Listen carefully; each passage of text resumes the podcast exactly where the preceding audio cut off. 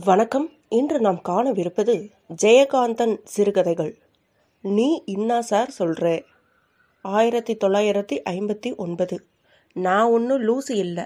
அதுக்காக என்ன நான் புத்திசாலின்னு சொல்லிக்கிறதா என்ன? எனக்கு கொடுத்துருக்கிற வேலையை ஒழுங்காக தான் செய்கிறேன் அதில் ஒரு சின்ன மிஸ்டேக் சொல்ல முடியாது. எங்கள் முதலாளிக்கு மேனேஜர் சாருக்கு எல்லாருக்கும் என்கிட்ட ரொம்ப பிரியம். அதான் சார் நவஜோதி ஹோட்டல்னு சொன்னால் தெரியாதவங்க யாரு? அந்த ஹோட்டலில் மூணாவது மாடியில் நான் இருக்கேன். பேர் பாண்டியன் சும்மா ரோட்டுக்கா போயிட்டு இருக்கும்போது அப்படி பார்த்தானா உங்கள் கண்ணில் ஆம்பிட்டுக்குவேன் ஆனால் நம்மக்கிட்ட ஒரு பழக்கம். அது நல்லதோ கெட்டதோ. யார்கிட்டையும் அனாவசியமாக பேசிக்க மாட்டேன். நான் பேசுகிறதே இல்லை. பின்ன என்ன சார்? பேசுறதுக்கு என்ன இருக்குது? ரொம்ப பேசுகிறவன்னு நம்பவே கூடாது சார். அவனுக்கு புத்தியே இருக்காது. பேசாமல் இருக்கிறவனையும் நம்பக்கூடாது. ஏன்னா அவன் பெரிய ஆளு சார். சமயவாச்ச ஆளையே தீர்த்து விடுவான் அந்த பெரிய ஹோட்டலில் நீ என்னடா பண்ணுற பாண்டியான்னு கேட்பீங்க ஐயா தான் மூணாவது மாடியில் வெயிட்டர் பாய். நான் சார் வெயிட்டர் பாய்னா கேவலமாக பிடிச்சா? நீ கூட போட மாட்ட சார். அந்த மாதிரி ஒயிட் ட்ரெஸ்ஸு இடுப்பில் கட்டிக்கிற பெல்ட் இருக்கே. அசல் சில்க்கு சார் சில்க்கு. பொத்தனெல்லாம் சும்மா பல பலன்னு ஒரு தடவை வந்து நம்ம கண்டுக்கணும் போ சார். யார் வேணாலும் வரலாம். ரூம் வாடகைக்கு தான் பதினஞ்சு ரூபா. மாசத்துக்கான கேட்காத. இவங்க யாரோ சுத்த நாட்புறம்னு கேலி பண்ணுவாங்க. ஒரு நாளைக்கு பதினஞ்சு ரூபா நைனா. ரூம் எல்லாம் படா டமாசா இருக்கும். சோபாவுக்கு என்ன கட்டிலுக்கு என்ன கண்ணாடிக்கு என்ன. பாத்ரூம்லே கண்ணாடிங்க வேற. ஷவர் பாத்து சுடுதண்ணி பஸ் தண்ணி. வேற என்ன வேணும்? மணி அடிச்சா நான் ஓடி வந்துடுவேன் ஒரு தடவை வந்து தங்கி பாரு சார். படா மச்சாவா இருக்கும். வந்தால் மூணாவது மாடியில் தங்கு சார். அப்போ தான் நான் கண்டுக்குவேன். மற்ற பசங்க மாதிரி தலையை சோஞ்சுக்கின்னு பக்ஸஸ் கேட்க மாட்டேன். கொடுத்தாலும் வாங்க மாட்டேன். அதில் நான் ரொம்ப ஸ்ட்ரிக்ட்டு மூணாவது மாடியிலேருந்து ரூப் கார்டனுக்கு போகிறது ரொம்ப சுலவு. நான் ஏன் சும்மா கம்பல் பண்ணி கூப்பிடுறேன்னு யோசிக்கிறியா சார்? ஒரு விஷயம் ஒன்று கேட்கணும். அதுக்குதே. என்ன விஷயம்னு கேட்பீங்க வந்தால் தானே சொல்லலாம். முன்ன மாதிரி இல்லை இப்போது முன்னெல்லாம் புச்சா யாருனாச்சும் வந்துட்டா சார் ஒரு கடுதாசி எழுதணும். ஒரு கடுதாசி எழுதணும்னு காகிதத்தை கையிலே வச்சுக்கின்னு படா பேச்சார் கொடுப்பேன். இப்போ அப்படிலாம் இல்லை. நீங்கள் பயப்படாமல் வரலாம். கடுதாசின்னு சொன்னப்புறம் ஞாபகம் வருது சார். என்கிட்ட அந்த மாதிரி எல்லார்கிட்டையும் எழுதி வாங்கின கடுதாசி நிறைய கிடக்குது. எல்லாம் நனைஞ்சு எழுத்தெல்லாம் கலைஞ்சு புட்டுது சார். எப்படி நனைஞ்சுது? அழுது அழுது நனைஞ்சு போச்சு. இப்போல்லாம் நான் அழுகுறதே இல்லை. அதெல்லாம் நினச்சா சிரிப்பு வருது. அப்போல்லாம் எனக்கு என்னமோ ஒரு வேகம் பிறந்துடும். கடுதாசி எழுதலைன்னா தலை வெடிச்சு போகிற மாதிரி. கடுதாசி யாருக்குன்னு கேட்குறியா ஊரில் இருக்கிற எங்கள் மாமனுக்கு தான். எங்கள் மாமனை நீங்கள் பார்த்தது இல்லையே சார்? ஒரு பெரிய ஜவான். மீசையை பார்த்தாவே நீங்கள் பயந்துடுவீங்க. அவர் நினச்சா இப்போ கூட எனக்கு கொஞ்சம் தில்லுன்னு தான். தோ மா அவசரம் நல்ல பாடி. அந்த ஆள் பட்டாளத்துக்கு போனவர் சார். சண்டையில் கொலையெல்லாம் பண்ணியிருக்காராம். பத்து ஜப்பான்காரர்களை கையில் பிடிச்சு அப்படியே கழுத்தை நெரிச்சு கொண்டு போட்டாராம். அவர் தான் சார் எங்கள் மாமன். ஏன் சார்? எனக்கு ஒரு விஷயம் ரொம்ப நாளாக கேட்கணும் கொலை பண்ணால் ஜெயிலில் பிடிச்சு போடுறாங்களே. பட்டாளத்துக்கு போய் கொலை பண்ணால் ஏன் சார் ஜெயிலில் போடுறதில்ல? மாமனை பிடிச்சு ஜெயிலில் போடணும் சார். அப்போ பார்க்குறதுக்கு ரொம்ப நல்லா இருக்கும். கம்பிக்கு அந்த பக்கம் மாமன் நிற்கும் நான் இந்த பக்கம் நின்றுக்கிட்டு வேணும் கட்டைக்கு வேணும் வெங்கல கட்டைக்கு வேணும்னு ஒழுங்கு காட்டிக்கிட்டு சிரிப்பேன். அம்மாடி அப்போ பார்க்கணும் மாமன் மூஞ்சிய. மீசையை முறுகிட்டு பல்ல கடிச்சுக்கின்னு ஒரு மணி நேரம்னா அவ்வளோதான். நான் இப்போனா அங்கே? ஒரே ஓட்டஹோ எதுக்கு ஓடணும்? அதான் நடுவில் கம்பி இருக்கே பயப்படாம நின்றுக்கிட்டு சிரிப்பேன் மாமனுக்கு வெறி பிடிச்சு கோவம் தாங்காம கம்பியில் முட்டிக்கும். ஜெயில் கம்பி எம்மா ஸ்ட்ராங்காக போட்டிருப்பாங்க. இவர் பலம் அதுக்கிட்ட நடக்குமா? மண்டை உடஞ்ச ரத்தம் கொட்டும். சே இது என்ன நினப்பு? பாவும் மாமன் என்னமோ கோவத்தில் என்னை வெட்டுறதுக்கு வந்துட்டுது. அதுக்கு என் மேலே ரொம்ப ஆசை. அம்மா அப்பா இல்லாத என்னை வளர்த்து ஆளாக்குனது அதுதானே? மாமா கிட்ட உனக்கு ஏன்டா அம்மா கோவம்னு கேட்பீங்க தான் சார் விஷயம். மாமனுக்கு ஒரு மாவ இருக்கா சார்? அவளை நான் தான் கண்ணாலம் கட்டிக்கணும்னு மாமன் சொல்லிச்சு.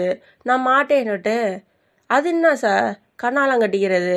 முடியவே முடியாதுன்னு சொல்லிட்டு. அவன் என்ன ஆள்?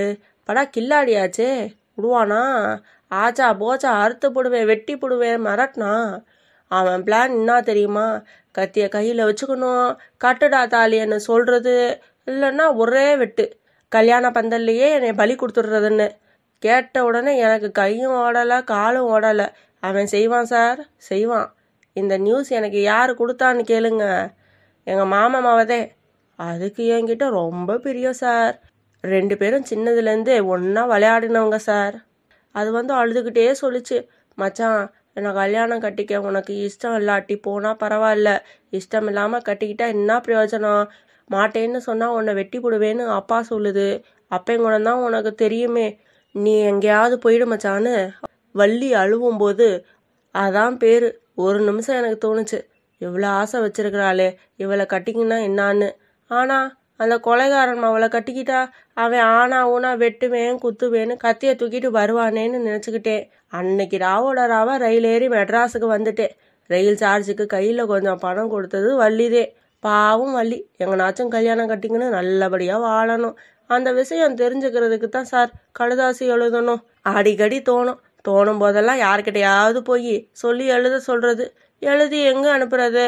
அப்புறம் மாமனுக்கு தெரிஞ்சதுன்னா என்னை தேடிட்டு வந்துட்டா. என்ன பண்ணுறதுன்னு நினச்சிக்கிட்டு பேசாமல் வச்சுக்குவேன். ஆனால் பாவம் வள்ளி பொண்ணை நினச்சா வருத்தமாக இருக்கும். அவளை கல்யாணம் கட்டிக்காமல் போனோமேன்னு நினச்சா அழுகழுகையாக வரும். நானே கண்ணாலம் கட்டிக்காம ஓடி வந்துட்டேனே. வேற எவன் வந்து அவளை கட்டிக்க போறான் யாருமே கல்யாணம் கட்டாம அவ வாழ்க்கை வீணா பிடிச்சோ? நினைச்சா நெஞ்சு வெடிச்சு போற மாதிரி வருத்தமா இருக்கு சார். ம் பொண்ணுன்னு ஒருத்தி பிறந்தா அவளுக்கு புருஷன்னு ஒருத்தன் பிறக்காமலையா புடுறான். எல்லாத்துக்கும் கடவுள்னு ஒருத்தன் இருக்கான் சார். அந்த கடுதாசியில் உன்னை எடுத்து படிக்கிறேன் கேட்குறியா சார்? தேவரின் மாமாவுக்கு சுபம். உன் சுபத்தையும் உன் மவள் அன்புமிக்க வள்ளியின் சுபத்தையும் எழுத வேண்டியது. உன் மவளை நான் கட்டிக்கலன்னு மனசில் ஒன்றும் வருத்த வச்சுக்காத.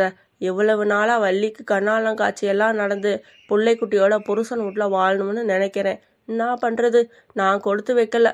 அதுக்காக எனக்கு ஒன்றும் வருத்தம் கிடையாது. இந்த ஜென்மத்தில் எல்லாவாட்டியும் அடுத்த ஜென்மத்தில் நான் வள்ளியை தான் கண்ணாலம் கட்டிக்குவேன். ஆனால் அப்பவும் அவளுக்கு அப்பான்னு வந்து நீயே பிறக்காம இருக்கணும். இங்கே நான் ஏதாவது நல்ல பொண்ணாக பார்த்துக்கிட்டு இருக்கேன். கிடைச்சதும் உனக்கு காகிதம் போடுறேன். சமாசாரம் வந்ததும் நேரில் வந்து எனக்கு கண்ணாலம் கட்டி வைக்க வேணும்னு கேட்டுக்கொள்கிறேன். இப்படிக்கு உன் அக்கா மாமன் பாண்டியன். நான் சொன்னதை அப்படியே எழுதி கொடுத்தார் சார் அவர். யாருன்னு கேட்குறியா எத்தனையோ பேர் எழுதி கொடுத்தாங்க. யாருன்னு சொல்கிறது எனக்கு எழுத படிக்க தெரியாது. கடுதாசி எழுதும்போது சொன்னதை தான் அப்படியே ஞாபகம் வச்சுக்கிட்டு திரும்பி சொன்னேன். இல்லைன்னா நான் ரொம்ப படித்து கிழிச்சேன் நினச்சி பார்த்தா வள்ளி பொண்ணுக்கு என்னமோ துரோகம் பண்ணிட்ட மாதிரி தோணுது. அந்த சமயத்தில் தனியாக குந்துக்குன்னு அழுவேன். நம்ம மேனேஜர் இல்லை சார் ஐயரு அவர் என்னை பார்த்து ஒரு நாள் சொன்னார் இவே ஒரு கேரக்டர்னு அப்படின்னா என்னான்னு எனக்கு தெரியல. நான் ரொம்ப அழகு சார் நெசமாக தான் என்ன மாதிரி இன்னொரு அழகான மனுஷனை நான் இது வரைக்கும் பார்த்ததில்ல. நான் அவ்வளோ அழகு சார். என்னை பற்றி நானே எப்படி சார் ஒரேடியாக சொல்கிறது அதுக்கு தான் சொல்கிறேன் ஒரு தடவை இங்கே வந்துட்டு போங்கன்னு. கடுதாசி எழுதுகிற பழக்கத்தை எப்படி விட்டேன்னு கேளுங்க. சுகுணா இல்லை சார். சுகுணா சினிமாவில் ஆக்ட் கொடுப்பாங்களே. பெரிய ஸ்டாரு அந்த அம்மாவை நீங்கள் பார்க்காமையா இருந்திருப்பீங்க. படத்துலையாவது பார்த்துருப்பீங்கல்ல. அதான் அந்த அம்மா படம் எல்லாம் பத்திரிகையிலையும் வந்துச்சே. கார் ஆக்சிடெண்ட்டில் செத்து போன உடனே. அதுக்கு முதல் நாள் நம்ம ஹோட்டலில் இங்கே தான் மூணாவது மாடியில் ஒன்பதாம் நம்பர் ரூமில் தங்கியிருந்தாங்க. பாவம் பத்து வருஷத்துக்கு முன்னாடி அந்த அம்மாவுக்கு இருந்த பேரும் பணமும் ம் எல்லாம் அவ்வளவுதான் சார் ஆனால் நேரில் பார்த்தா அடடடடா ஜம்முன்னு இருப்பாங்க சார் அவங்களுக்கு கடைசி காலத்தில் சான்ஸ் இல்லையே. ஏன் சார் நான் யார்கிட்டேயும் பேசாதவன். ஆனால் அவங்கக்கிட்ட மட்டும் ஏனோ ரொம்ப பேசுவேன்.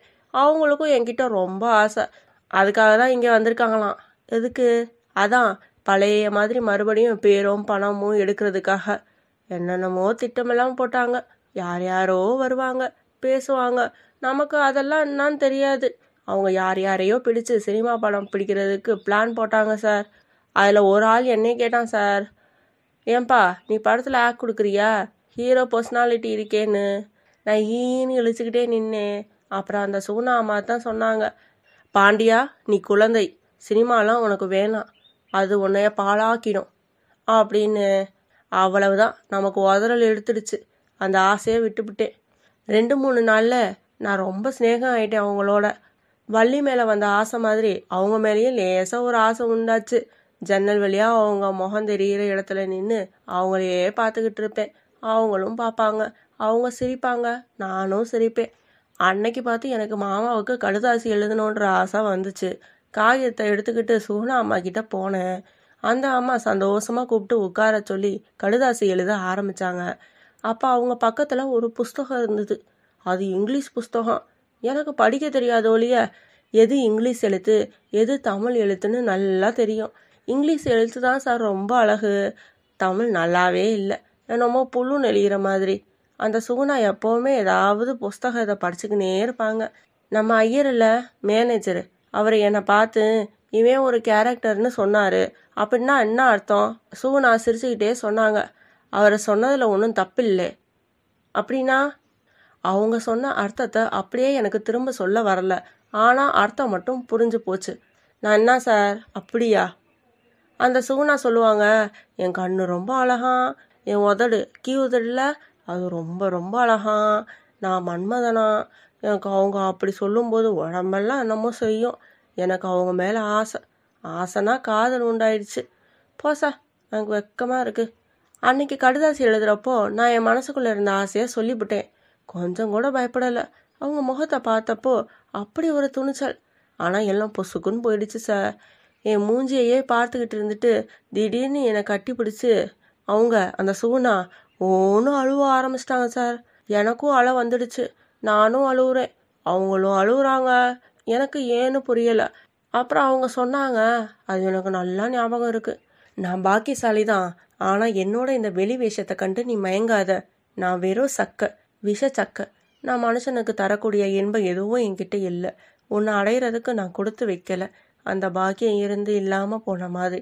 அடுத்த ஜென்மத்திலாவது நம்ம ஒருத்தரை ஒருத்தர் அடையாளம் இன்னும் என்னென்னமோ சொல்லிக்கின்னு என் கையில் முகத்தை புதைச்சிக்கிட்டு கதறிட்டாங்க கதறி யார் அவங்க? பெரிய சினிமா ஸ்டார் சார். பாவம் அடுத்த நாள் அநியாயமாக போட்டாங்களே சார். அவங்க கொடுத்த மோதிரம் ஒன்று தோ விரலில் கிடக்கு. ஆனால் அந்த அம்மா ஐயர் என்ன சொல்கிற மாதிரி அவங்களே ஒரு கேரக்டர் தான் சார். ஆனால் அவங்க செத்தப்போ நான் வருத்தப்படவே இல்லை சார். நான் எப்போ சாகுறதுன்னு அடிக்கடி யோசிக்கிறேன் சார். இதில் இன்னொரு கஷ்டம் இருக்குது அடுத்த ஜென்மத்தில் நான் யாரை கல்யாணம் கட்டிக்கிறதுன்னு. வள்ளியையா சுகுணாவையான்னு. இந்த ஜென்மத்திலே நான் சோகமாக தான் இருக்கேன். அடுத்த ஜென்மத்தை நினச்சேன்னா ஒன்றும் புரியல சார். இப்போதைக்கு உங்களை ஒரு வார்த்தை கேட்கணுன்னு தான் சார் இந்த பக்கம் வந்தால் வாங்கன்னு சொல்கிறேன் இங்கே இருக்கிறவங்க கேட்டால் சிரிக்கிறாங்க சார். நீ ஒரு கேரக்டர் தான்னு சொல்கிறாங்க பார்க்க போனால் உலகத்தில் ஒவ்வொரு மனுஷனும் ஒரு கேரக்டர் தான். நீ என்ன சார் சொல்கிற நன்றி.